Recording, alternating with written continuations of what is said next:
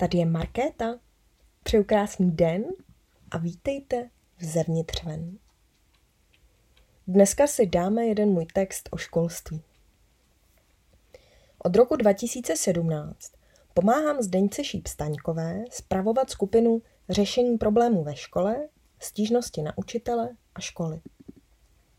Několik let jsem se tomu věnovala dost intenzivně a přišla tak o všechny iluze o školství, které jsem nestratila už dříve. Já vím, zní to negativně. Jako bych odsuzovala všechny školy a učitele. A to si přece nezaslouží. Netvrdím, že všichni učitelé jsou špatní. Špatný je ovšem systém, ve kterém jsou děti a rodiče nedobrovolně. Zatímco stát rodičům důvěřuje ohledně zdraví dětí a umožňuje jim rozhodovat o závažných věcech, jako jsou třeba velké operace, ohledně vzdělávání jim pro mě poněkud záhadně nedůvěřuje vůbec. Tyto kompetence jim tedy natvrdo odebral a určil, že pro všechny děti je nejlepší, budou-li od svých pěti docházet přesně deset let do určených ústavů. Děti mají zákonem dáno právo na vzdělávání, s čímž plně souhlasím. Nikdo by jim neměl bránit se vzdělávat. Nicméně právě toto se dnes děje. Možná si teď myslíte, že to, co tvrdím, je nesmysl, ale ráda bych vám svůj pohled zkusila vysvětlit. Stát právo na vzdělání řeší dost podivně, a to sice povinnou školní docházkou. Znáte nějaké jiné právo, které je řešeno povinností? Já ne. Což neznamená, že neexistuje, ale nevím o něm. Už tento fakt ve mně budí podezření. Jak podivné je naplňovat právo povinností, krásně ukázala Zdeňka ve svém článku Všichni lidé mají právo na sex. Dále se podivuji, proč je podstatná samotná docházka, pokud naším cílem je vzdělávání. Jako většina postkomunistických zemí máme v zákoně povinnou docházku a je tedy třeba si to odsedět. Hm, co mi to jen připomíná. Takzvané západní země mývají většinou povinné vzdělávání. Ve skutečnosti jde ale samozřejmě o to, jak moc daná země rodinu legislativně a prakticky svírá, ať už se to jmenuje jakkoliv.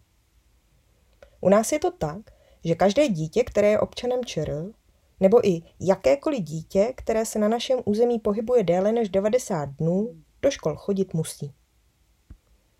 Já v celku chápu tu původní myšlenku. Vzdělání nám pomáhá zkvalitňovat život. Přináší nám možnosti, posiluje naše sebevědomí schopnost sebe sama navigovat životem. Dokážeme se zaopatřit. Díky porozumění spolu vzájemně lépe komunikujeme a poradíme se v mnoha situacích. Taky se na věcech umíme společně dohodnout. Je tedy pochopitelné, že vzdělávání chceme dopřát všem. I těm dětem, které mají tu smůlu, že se narodili do složitého prostředí, kde vzdělání podporováno není. Neznám přesný počet takových dětí a myslím, že ani žádné oficiální statistiky neexistují. Věřím však, že je jich menšina a většina rodičů svým dětem ve vzdělávání nebrání. Jako argument pro povinnou školní docházku často slýchám právě fakt, že existují děti, jejichž rodiny jim nezajistí dostatečně podnětné prostředí a proto je třeba mít zákon na to, aby do školy chodili všechny děti a tito znevýhodnění rodiče své děti o vzdělání nesměli ochudit. Dává vám to smysl? Pokud ano, představte si prosím použití tohoto principu v jiné oblasti. Jelikož někteří rodiče jsou nezodpovědní a nedopřejí svým dětem zdravotní péči, což se děje, můžete se o tom dočíst třeba v příbězích traumatu, potřebujeme zákon na to, že o zdravotní péči a zákrocích bude rozhodovat lékař. On na to má vzdělání a je schopen dobře určit, jak o zdraví dítěte pečovat, zatímco rodič je obvykle like a není k tomu tedy kompetentní. Nebo strava. Někteří rodiče své děti neživí kvalitní stravou a ani o tom nevědí, nemají informace. Je tedy třeba mít zákon o tom, že děti budou pro jistotu krmeny výhradně ve státních jídelnách, kde jim bude zajištěna kvalitní strava. Pokud rodič chce dát dítěti sušenku, požádá o výjimku a doloží stanovisko od státní asociace nutričních terapeutů. Jak by se vám to líbilo? Souhlasili byste? Připadá vám to absurdní, ale u vzdělávání to pořád dává smysl? Proč? V čem je to jiné? Skutečně mě zajímá, jak to vnímáte, takže si moc ráda přečtu vaše komentáře. Podstata mého argumentu tkví v tom, že v jakékoliv oblasti života o děti pečují někteří rodiče lépe než jiní. Proč vlastně rodič o svém dítěti smí rozhodovat ve všem, kromě vzdělávání? Pojďme se však podívat na jeden příklad z praxe. Školka byla dříve dobrovolná. Stávalo se ale, že některým prvňáčkům škola nevyhovovala. Byli divocí, nechtěli poslouchat a podvolit se. Stát tedy napadlo, že by to mohlo být tím, že nechodili do ústavu základní škole předcházejícímu, mateřské školy. A ani doma je ke, ke klidnému sezení nevedli. A tak si řekl, že jim pomůže a nastaví i povinnou předškolní docházku, aby se děti aklimatizovaly a přechod na základku pro ně byl snažší. I nechal si tedy zadat studii, zda jeho nápad byl dobrý a dětem pomůže. Studie ukázala, že těmto dětem nepomůže. No a stát udělal co? Zavedl povinnou předškolní docházku pro všechny. Toliko k logice věci. I kdyby se ale ukázalo, že těmto dětem povinnost navštěvovat mateřskou školu pomůže, byl by to dobrý krok? Dle mého nikoli. Necítím se být oprávněna omezit a obětovat jedny lidi pro druhé. Mohu obětovat sebe, ale těžko ostatní. Jak by se to ale mělo jinak řešit? Zaznívá, když se odvážím kritizovat. Já nemám ambice rozhodovat o tom, co je pro jiné lidi nejlepší. Dává mi smysl, aby každý, komu na dané věci záleží, přiložil ruku k dílu. Ať nabídne takovou pomoc, jaká mu dává smysl. Kdo o ní stojí, taky využije. To stejné může udělat klidně i stát. Kdo však státu dovolil obětovat většinu dětí pro menšinu, které to nakonec ani nepomůže? Účinná pomoc by v takovém případě, myslím, byla nabízet rodinám ve složitých situacích individuální podporu. Každý totiž potřebuje něco jiného. Ať jde o peníze, informace, blízkost a důvěru, bezpečí, hmotnou pomoc či vyslechnutí, radu nebo rameno k vyplakání. Proč si tedy myslím, že stát dětem ve skutečnosti ve vzdělávání brání? Protože nabízí jen úzkou škálu vzdělávacích možností. Pokud dítěti vyhovuje jiný způsob učení, než o kterém rozhodl stát, má smůlu. Možná namítnete, že dnes je to mnohem lepší. Však je tu spousta alternativních a svobodných škol. Navíc můžeme mít děti na domácím vzdělávání, tak co bych ještě chtěla? Pojďme si to rozebrat. Alternativní školy vznikají, pokud jim to stát dovolí. Mnohým to nedovolí, ačkoliv mají vhodné prostory i velkou podporu místních obyvatel, kteří o takový typ školy v dané lokalitě stojí. Proč? No, třeba proto, že se stát mrkne na kapacitu státních škol a usoudí, že míst má v dané lokalitě dost a na přání rodin nebere ohled. Co na tom, že ve stávajících školách nenabízejí vzdělávací metody, o které by místní stály? Alternativní a svobodné školy jsou však svobodné jen do té míry, jak jim to stát umožňuje. A taky, kolik v sobě ředitel najde odvahy. Přece jen si musí umět vše obhájit a kontrola může přijít kdykoliv. Každá registrovaná škola musí plnit dané podmínky a nemá právo dát žákům větší volnost, než jí zákony umožňují. Nakolik jsou tedy svobodné školy skutečně svobodné? Domácí vzdělávání není žádný holubník, ale prostor, kde se jiným způsobem plní povinná školní docházka. Není to naše právo, na které máme nárok, nemůžeme to pro své děti rozhodnout. Rozhoduje o tom ředitel, cizí člověk, který nás a naše dítě vůbec nezná. Chceme-li tedy dítěti dopřát jiný způsob vzdělávání, než nabízí stát, musíme požádat o výjimku. Poprosit, jestli nám dítě půjčí. Nechat ho vyšetřit a získat papír z poradny. Mít určené vzdělání nebo sehnat garanta. Splnit všechny další podmínky. Doložit závažné důvody a doufat, že jsme natrefili na ředitele s porozuměním. No dobře, je to trochu náročné, ale pak už to jde, vidíš? Hm, jde, ale musíme dodržovat školní vzdělávací program a obstát při kontrole každý půl rok. Takže sice můžeme dítě vzdělávat, jak mu svědčí, ale nesmí to být v rozporu s představami státu. Můžeme děti po svém učit, co chceme, ale zodpovídáme za to, že do nich nahustíme i to, co chce stát. A to bude zkontrolováno. Přeskoušení může být drsné i přívětivé. Opět záleží na škole. Ale pokud bude více svobodomyslných dětí, než je míst ve svobodomyslných školách, budou mít smůlu a musí se podvolit učení, které je pro ně již desítky let pečlivě připraveno. Pokud jste nikdy neslyšeli o unschoolingu ani sebeřízeném vzdělávání, mrkněte se na blog Děti jsou taky lidi, web Svoboda učení CZ, či se zajděte na promítání dokumentu Svobodné děti. Stručně nastíním, že jde o životní postoj, nikoli vzdělávací metodu, kdy důvěřujeme dítěti, že řízeno svým vnitřním programem projeví zájem a upne pozornost na ty věci, které jsou pro něj podstatné. Nežijeme v iluzi, že to víme lépe než dítě, tomu se říká adultismus. Dítě není hodnoceno, jeho pokrok není měřen ani porovnáván, pokud o to samo nestojí. Učení není nijak oddělováno od života, ale je jeho přirozenou součástí, vedlejším produktem. Tato vzdělávací svoboda se často přelévá do dalších oblastí života dítěte, kde si o sobě také rozhoduje. Osobně se takhle taky vzdělávám. Jak jinak, než z vnitřního popudu bych se mohla učit?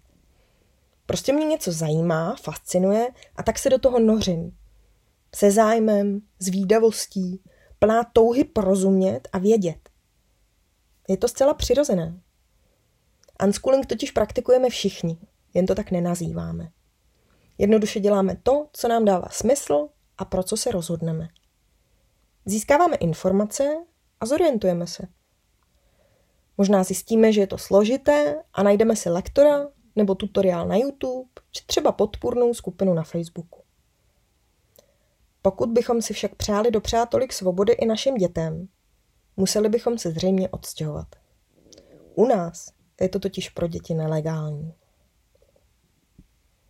I když se nám povede zajistit domácí, respektive dle zákona individuální vzdělávání, máme povinnost docházet dvakrát ročně na přeskoušení, kde škola ověří, zdali jsme náležitě splnili školní vzdělávací program. Vzdělávat se bez hodnocení u nás tedy nelze. No a není úplně proštěný chtít vzdělávání bez hodnocení? Naopak, řekla bych. Jen jsme si zvykli, že bez toho to nejde. Hodnocení samo o sobě nevadí. Problém je s nevyžádaným hodnocením. Kdybyste od partnera slyšeli, Ježíš, to je hnusný, co jsi to uvařila, dávám ti za pět. Jak byste se cítili? Měli byste chuť uvařit mu znovu a lépe? No, možná jsem zvolila špatný příklad, protože naše společnost je, zdá se mi, prorostlá nevyžádanými hodnoceními. A tak to možná někdo takhle doma i má. Ale co pak mu z toho není smutno? Nebolí ho to nepřijetí a tvrdost? Nestrácí chuť zlepšovat se? Je přeci úplně jiné, když společně ladíme jídlo, aby chutnalo nám oběma, než když jeden nutí druhého uvařit a pak ho za to haní. Ve školském zákoně se mimo jiné píše Paragraf 2. Zásady a cíle vzdělávání. 1.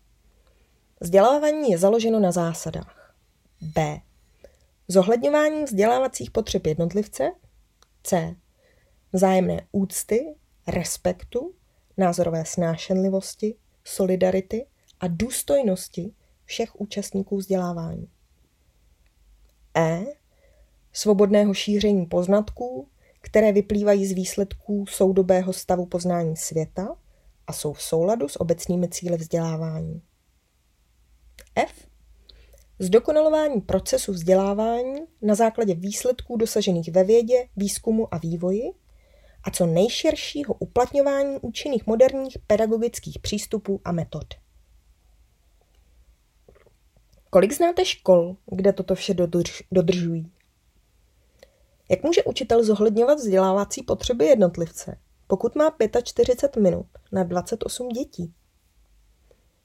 Odkud asi má pramenit vzájemná úcta, respekt a solidarita všech účastníků vzdělávání, když ve školách platí, že dospělý je nadřazený dětem? Kdyby ve školách uplatňovali současné poznatky z neurovědy, nemohly by školy fungovat tak, jak většina z nich dnes funguje. Frontální výuka, limitovaný čas na předem dané předměty, zákaz spolupráce a neb opisování, pokud se neřekne, že naopak děti spolupracovat musí, i kdyby nechtěli. Vnější řízení tělesných pochodů, kdy dítě bude pít, jíst, čůrat a kakat, odpočívat, hýbat se, kdy bude aktivní a kdy klidné. Hierarchické prostředí, kde jedni lidi jsou více než druzí a dospělí mají nad dětmi reálnou moc. Určování životní náplně, teď, tady, takhle, budeš dělat tohle. Odebírání kompetencí, dítě v běžné škole nerozhoduje o svém osudu prakticky vůbec a naopak se musí podřídit všemu. Předávání nefunkčních i nevhodných vzorců chování, silnější vyhraje, abych obstál, musím překonat ostatní. Kdo má moc, ten si může s lidmi dělat, co chce. Cizí osoba určuje moji hodnotu. Je třeba strpět i to, v čem se cítím špatně. Potlačení přirozené vnitřní motivace a návyk na motivaci vnější, kdy pak plníme věci ne proto, že v nich nacházíme smysl, ale ze strachu z trestu nebo z touhy po ocenění. Já vím, jsou i dobré školy. A ano, jsou. Tak dobré, jak legislativa umožní. A není jich mnoho, ale existují. Jenže, co ty ostatní děti?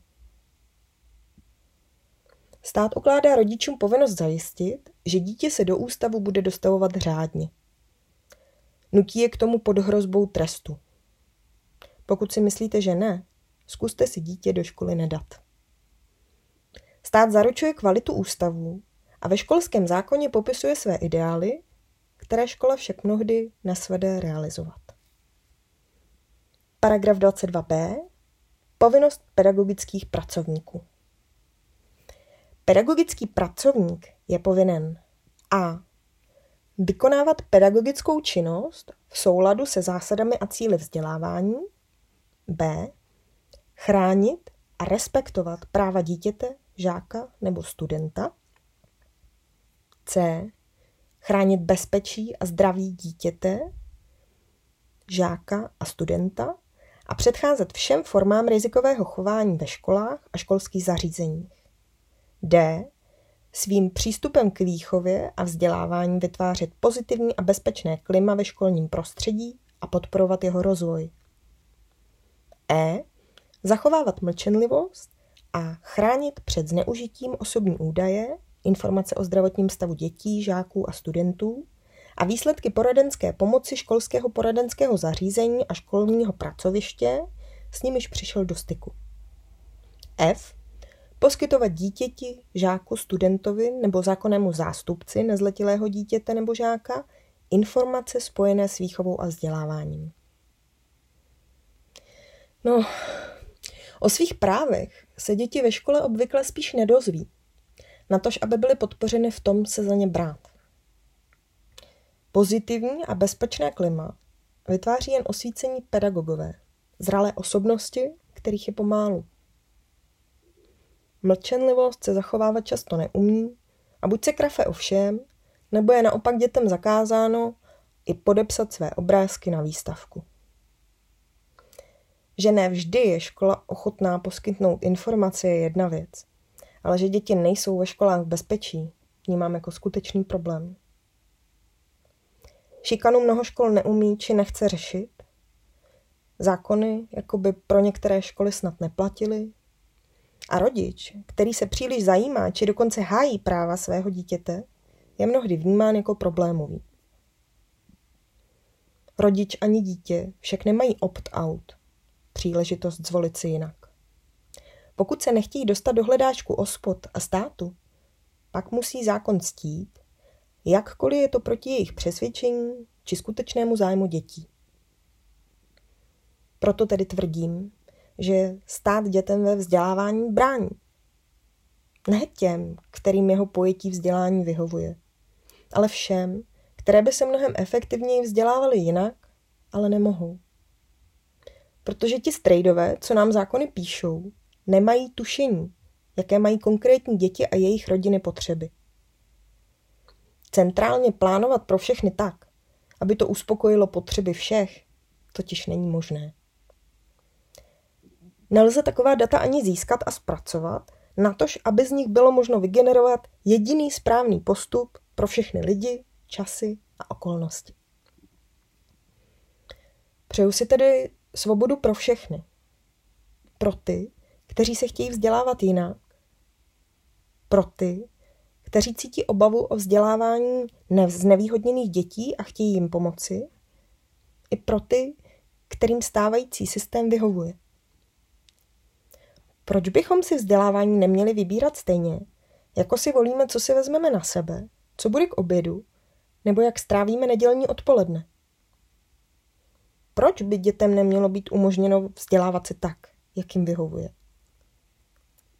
Pokud se někdo lépe učí jiným způsobem, než nabízí klasická škola, proč by mu v tom stát měl bránit? Mají-li děti právo se vzdělávat, opravdu jim musíme klást překážky? Pokud si stále myslíte, že škola je pro děti ideálním místem k učení, doporučuji vám pustit si přednášku od Jany Nováčkové, psycholožky, která se jmenuje Argumenty pro vnitřně řízené vzdělávání. A nebo taky přednášku od právničky Zuzany Candiglioty, Škola, Ústav nesvobody a poslušnosti.